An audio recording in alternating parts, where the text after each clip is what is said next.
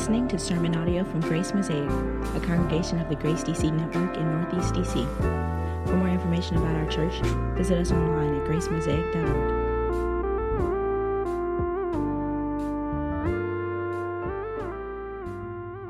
The last 20 months have brought what is probably the most sustained reflection on our own mortality that we have experienced in our lives. As the statistics on COVID have continued to pile up, and deaths have continued to come in, and more and more stories are told of otherwise healthy people succumbing to the virus, we've all been made to feel our vulnerability just a little bit more. The pretensions of modernity have been temporarily suspended. We have actually just started to begin the process of catching up with the rest of the world. The rest of the world is in tune with death and loss. There is no beautiful barrier separating most people in the world from the reality of death, the finality of death, the difficulty and the heartache of death. We have been confronted. I don't know about you, but for quite a while in the pandemic, it wasn't difficult for my mind to go down the road of thinking that death was stalking me. That if I might accidentally touch a doorknob and rub my eye, or if someone might get a little too close and breathe on me or cough on me, that that could be the beginning of the end. And that's what makes it so amazing and so timely that this fall we found ourselves in a series entitled Salvation's Greatest Hits because we are in need of the teaching concerning how all of the scriptures lead us to the great salvation that is in Jesus Christ. That's why it's been so timely that we have jumped into some of these amazing texts to consider how these passages shape Christian spirituality. If you remember back when we started this series, all the way back in September, feels like dog years. But we began by looking at the account of creation, being reminded of all the different contours and the dynamics and the facets of the creation narrative so that they could inform our understanding of what it means that God speaks of a new creation in the work of salvation. We went on to consider the call of Abraham. And we looked at the blessing that God promised to Abraham and how that blessing has met its fulfillment in the person and work of Jesus Christ.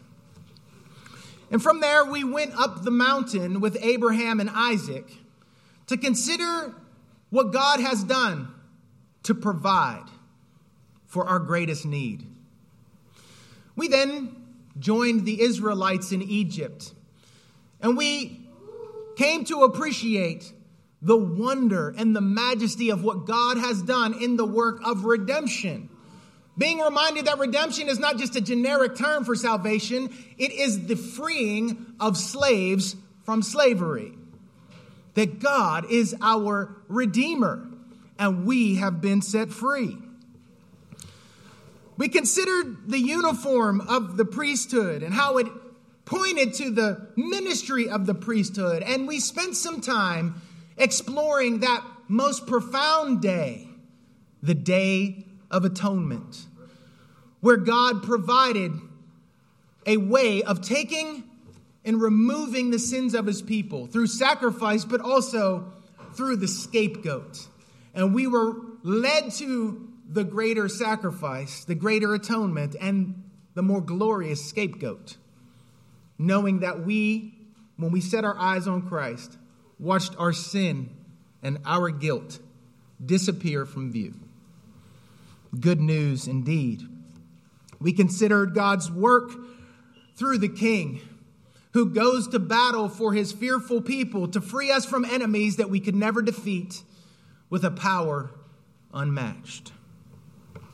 We also considered last week the prophet's word of healing and the simplicity of salvation. And today, all of our discussion of this salvific work, this saving work of God in Jesus Christ, we're going to bring it to a fitting conclusion by engaging with the text of Ezekiel 37 this morning. As we bring this series to a close today, we're going to end on the theme of hope in Ezekiel 37. We're going to work through this text with three points this morning. We're going to see a catastrophe, a question, and a comfort. We're going to work through this text and we're just going to organize the text with these three points where we consider this catastrophe in the text, the question that's in the text, and then the comfort that's in the text. So let's look at our first point where we see a catastrophe. This entire point is drawn from verses 1 and 2.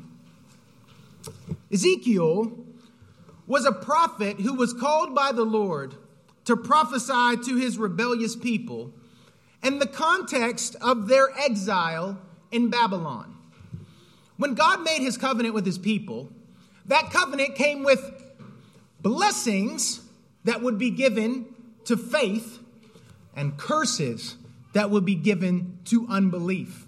There were stipulations that the Lord clearly laid out.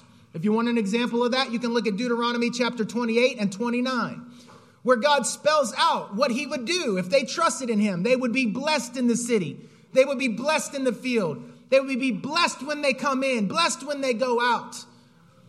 But if they turn from the Lord, they would be cursed in the city, cursed in the field, cursed when they came in, and cursed when they went out.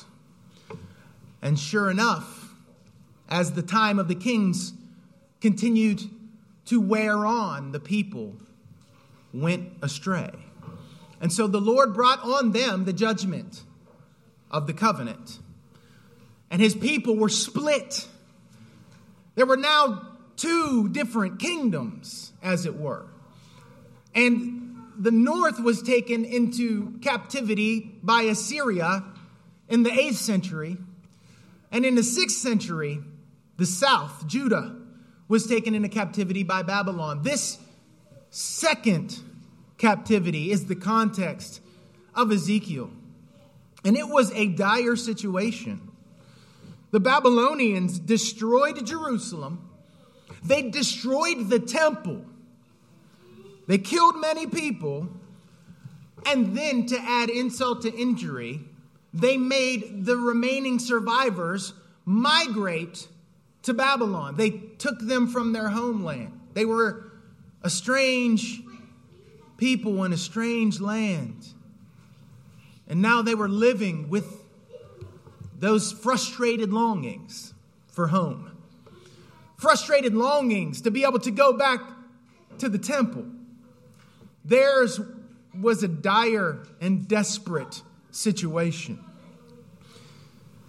And this was after years of warfare that caused famine and disease and a staggering loss of hope. It's in this context of death and destruction that the prophet Ezekiel speaks God's message to God's desperate people. And this passage before us today is the third of four visions that the Lord gave to Ezekiel the hand of the Lord comes upon Ezekiel and gives him a vision in which he is placed in the middle of a valley. And what Ezekiel sees in the valley is striking for at least three reasons. First, this valley is filled with bones, suggesting that a major catastrophe took place here. A devastating catastrophe. I would imagine it's something akin to wandering into a wide open field in one of those ancient battles between warring armies and just seeing a field covered with death. A place completely covered in destruction. The sheer volume of human remains is overwhelming to Ezekiel. He says, you'll notice in verse 1, that the valley was full of bones. it was full. Second, the bones lay on the surface of the valley, like the remains of corpses denied a proper burial and left for the scavengers. If you remember just a few weeks ago, when David and Goliath were, were trading taunts, do you remember what they taunted one another with? this is the way it went I'm going to kill you, and I'm going to leave your body for the birds. The interesting symbolism was that in that cultural time, to be left out for scavengers to take you was a sign of being cursed. Ezekiel knew this because he was actually a priest in training before he is called to be a prophet. And imagine Ezekiel, who very aware of the, the purity laws that were required of the priests, is dropped in the middle of bones and he just feels the weightiness of the place, the devastation of the place. The practice of throwing bodies out in the open to be eaten by wild animals is well attested in ancient Near Eastern sources. And this treatment was especially given to people who broke oaths or covenants. The third reason why this is a striking scene for Ezekiel is that the prophet is surprised at the extreme dryness of these bones, which indicates that the people whose remains these were have been dead for a long time. This is a climactic portrayal of hopelessness. This is a picture of death and despair in all of their horror, intensity, and finality. The Lord brings Ezekiel to this place of desolation, to this wasteland filled with death. He, and he gives us this text. Why? So that we will know that He has a word for us when we inevitably find ourselves in similar places of catastrophe with similar senses of hopelessness. When you're in the valley of an unfavorable diagnosis, there is a word from the Lord. When you're in the valley of joblessness or poverty, there is a word from the Lord. When you're in the valley of heartache or childlessness or relational dysfunction, there is a word from the Lord. And one day, when you're in the valley of old age and death seems imminent, there will be a word from the Lord. Never allow the country club Christianity of this land to lead you to believe that God has nothing to say to the sufferer. Many of our neighbors would conclude based upon our silence in the face of suffering that God has nothing to say to the sufferer. That God has nothing to say to those who feel the weightiness of injustice. That God has nothing to say to those who seem to be ground up under modernity's greatest efforts. To those who feel the sting and the hopelessness of life's crushing circumstances. Many people would conclude from our silence that God has nothing to say. But God has spoken. The entirety of Scripture is addressed to the sufferer, and every page of Scripture finds its resolution and fulfillment in a Savior who suffered. There is a word from the Lord for those in the valley. But once the Lord brings Ezekiel to the valley, he stretches Ezekiel's redemptive imagination, which brings us to our second point a question. Old Testament scholar Walter Brueggemann says that the task of prophetic ministry is to nurture, nourish, and evoke a consciousness and perception alternative to the consciousness and perception of the dominant culture around us. I'm going to say that again because it's a rich quote. Brueggemann says that the task of prophetic ministry is to nurture, nourish, and evoke a consciousness and perception alternative that is contrary to the perception and consciousness of the dominant culture around us.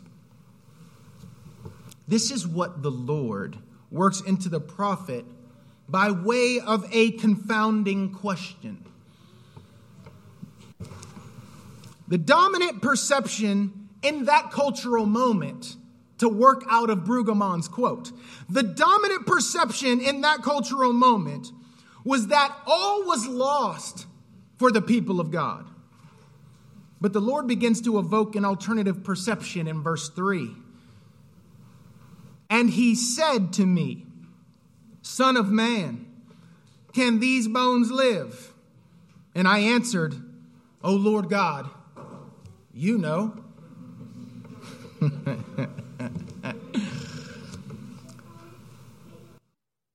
Lord brings Ezekiel out into this valley filled with bones. He brings Ezekiel out to a cemetery. He brings Ezekiel to the place filled with death, filled with sun blanched skeletons, and he asks him, Son of man, can these bones live? Can this boneyard pulse with life again? Now, to us, that sounds pretty crazy. But here's the thing you got to appreciate the ancients were not more gullible on this point than we are. And that's why Ezekiel kind of replies in a way that we aren't sure what he meant. We don't know if he was like, God, you know you got this, or God, you know I don't. We don't know what Ezekiel meant here. But he was no more gullible as it relates to the prospects of a valley filled with bones pulsing with life again. It was ridiculous at one level.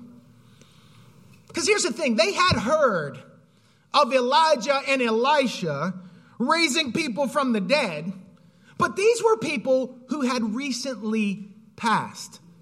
They still had their body, decay had not yet set in when they were raised to life. Ezekiel is standing in a valley filled with dry bones. You can't get more hopeless than that.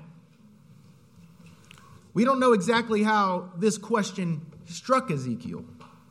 Did it seem crazy? Did it seem obvious but unlikely? We can't know for sure. But we can certainly appreciate the dynamic when God poses his questions to us. Child of God, can your neighbor come to faith? Can these bones live? Child of God, can that relationship recover? Can, can these bones live?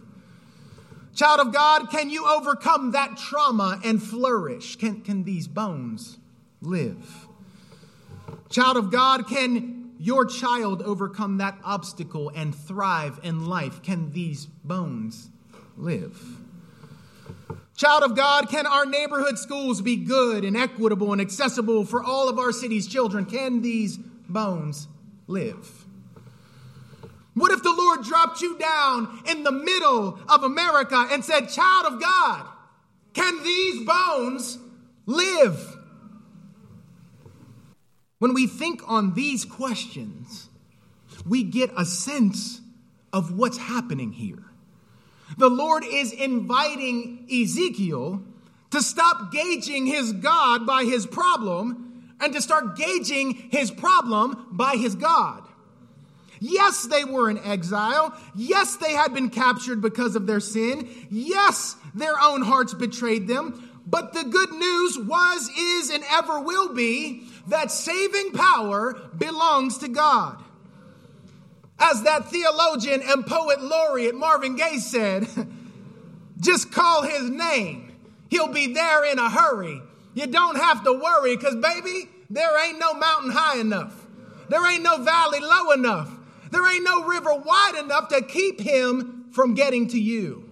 to keep him from bringing his redemption and his restoration into your life and into your relationships. This is the kind of God that he is. This is what he's capable of. The Lord is inviting Ezekiel to reimagine the saving power of God, to lay hold of comfort and hope, and to announce that comfort and hope to God's people, which brings us to our final point a comfort.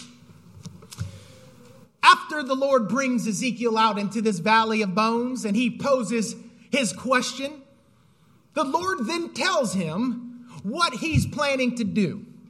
And he tells Ezekiel to preach to the bones.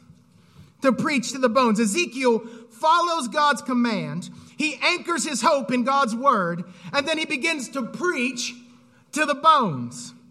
He starts preaching in the graveyard, and in the words of Frederick Buechner, the first thing that happened was a sound of rattling and clicking like the tide going out over a million pebble beaches as the bones started snapping back together.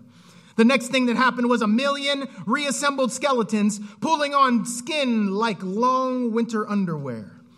The last thing that happened was the color coming back to a million pairs of cheeks and the spark to a million pairs of eyes and the breath of life to a million pairs of lungs.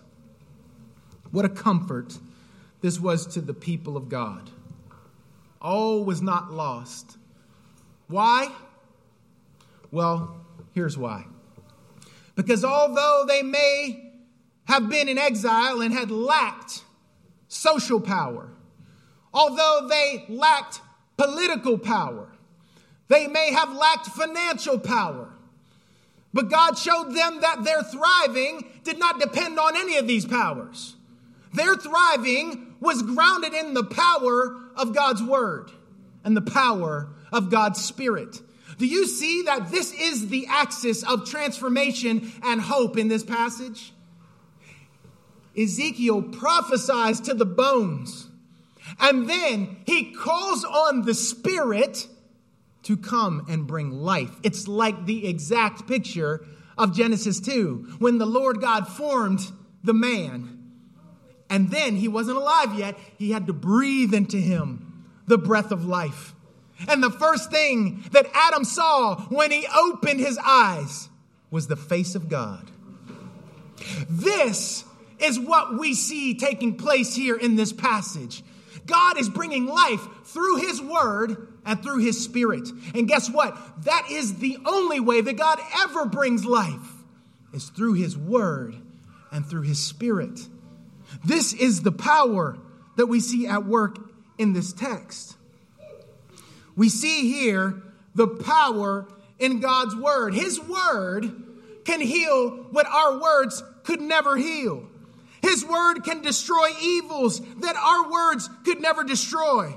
And His word can give hope that our words could never produce. Hope is confident expectation grounded in God's word. It's that simple. Hope is confident expectation grounded in what God has said. What God has said He would do, who God has told us He would be. Hope is confident expectation grounded in God's Word. Hope, furthermore, hope is the refusal to accept the majority opinion of reality. Just like Brueggemann said, there may be a dominant perspective on reality. But the, the mind, the imagination that has been held captive by the prophetic word is not limited by the dominant version of reality. Where they can only see ruin, we see redemption through our lenses. Where they can only see estrangement, we can see reunion. Where they can only see judgment, we can see mercy. Where they can only see self, we can see neighbor because we see the present in light of the transcendent reality of God's redeeming work.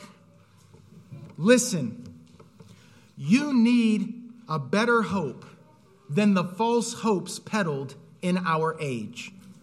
You do. You need a better hope than the false hopes that are being peddled in our age. Think about it. If making the varsity athletic team was not enough to anchor your life back in the day, if the hope of making varsity was not enough to anchor your life, and the hope of getting a boyfriend or a girlfriend was not enough to anchor your life, if getting into the right college was not enough to anchor your life, what makes you think that getting a spouse or a career or children or a house or social recognition is going to be enough to anchor your life? Can't you see that we have been set up by our age to chase after false hopes? False hopes of security, false hopes of meaning and purpose, false hopes of identity and recognition. All of these things lack substance, they cannot provide. We have no reason for any confident expectation on those hopes. It's false hopes. I want to say furthermore that chasing false hopes will only exhaust you and lead you to deeper despair and disorientation if you try to double down and try harder and be extra diligent and be extra focused and maybe go back to school and maybe get a leg up on your networking, it still won't be enough. It'll still be false hope. As wonderful as scientific and technological advances are, they are false hope. As great as it is to have a functional political system with good candidates, they are a false hope. Human beings are hardwired to long for the hope that only God provides. And Ezekiel invites us into the fullness of hope today. And as we trace the trajectory of this text, that hope gets even brighter. In the fullness of time, the Lord would bring another prophet into the place of desolation and despair. He brought Ezekiel out to the valley of dry bones. But he brought this prophet to Golgotha, the place of the skull. The Lord asked Ezekiel a question Son of man, can these bones live? And his response was, Lord, only you know. But when this question came to the Son of God, the true and greater prophet, he answered that question Can these bones live? with this reply I am the resurrection and the life. He who believes in me, though he die, yet he will live. I am the Alpha and the Omega, the first and the last, the beginning and the end. I hold in my hand the keys to death and Hades. And to say that he holds the keys is to say that he has authority over death and Hades. He replies to this question with a resounding hope in his power to bring resurrection, hope, and life. The only hope that can anchor your life, friends, is resurrection hope. That's it. There is one brand of hope that will do, and that is resurrection hope. Jesus offers us so much more than the baseless optimism of our age. Have you noticed that that's one of the ways that modern people kind of evade the uncomfortable scenarios where they're dealing with someone who's in hard times? And they just offer a baseless optimism. Just hang in there, it's going to get better. They don't know that. It could get worse, much worse. Ask Job. It can get rough. And it is a false it's a false optimism. It's a baseless optimism. It's false hope to just show up and tell people this substanceless Hallmark card, it'll get better. Hang in there. You know? This is one thing that our society gives us. The other thing that we see when it's not a baseless optimism, it's a hardened cynicism.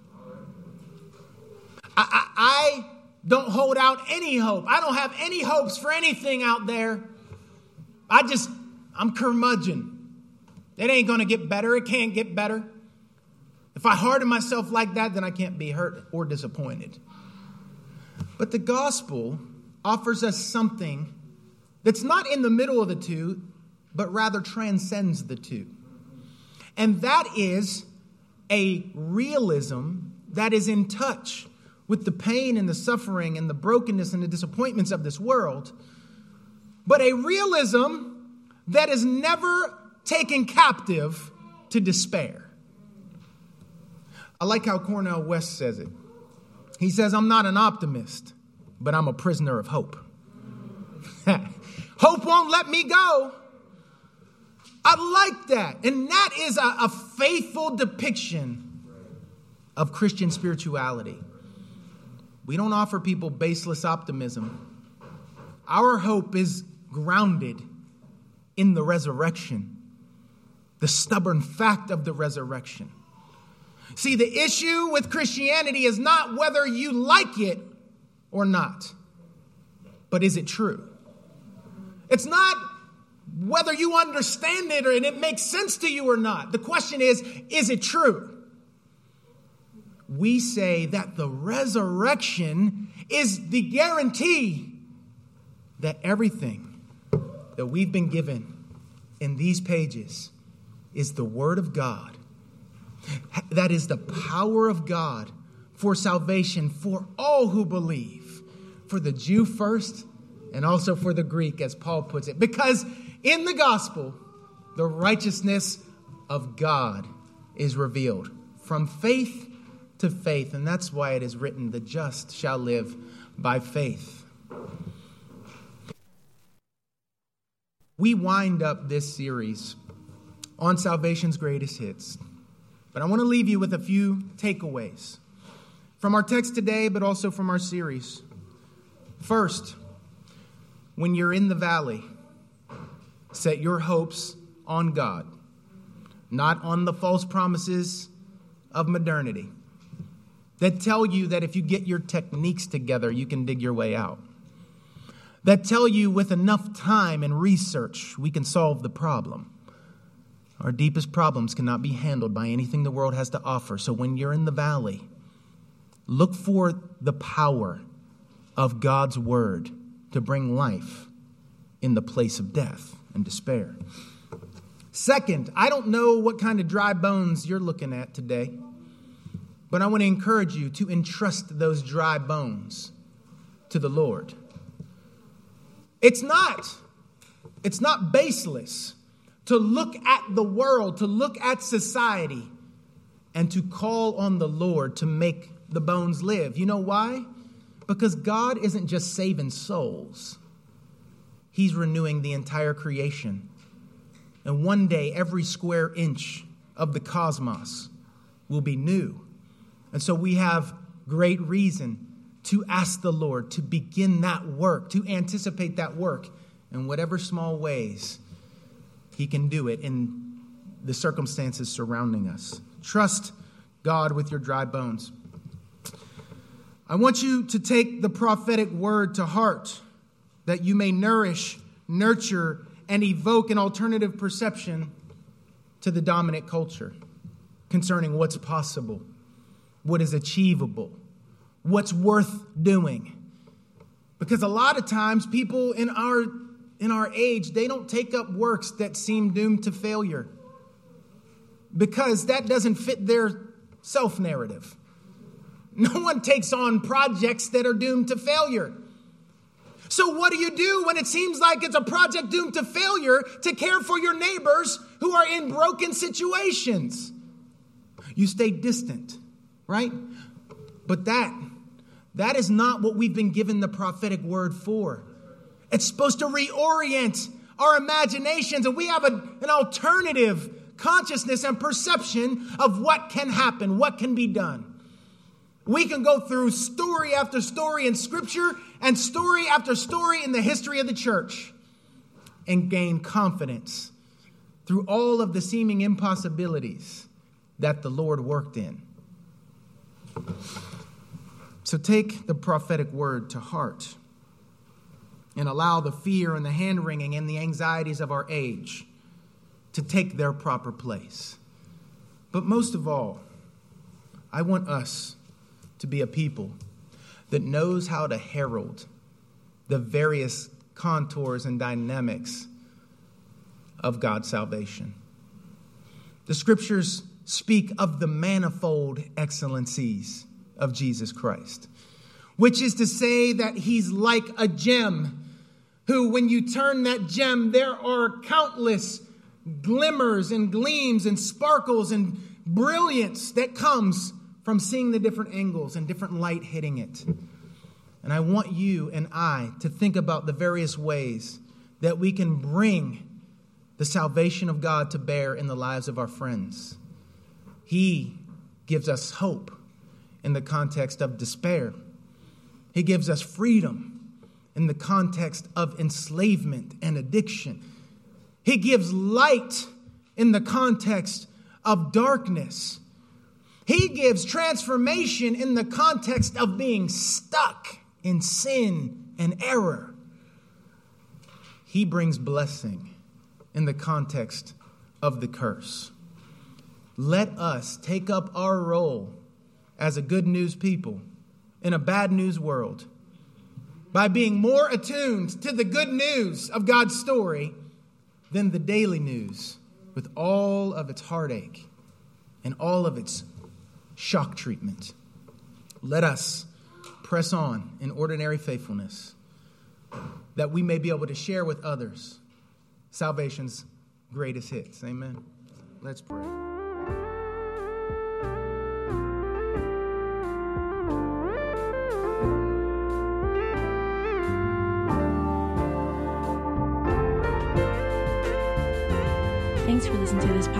From Grace Mosaic.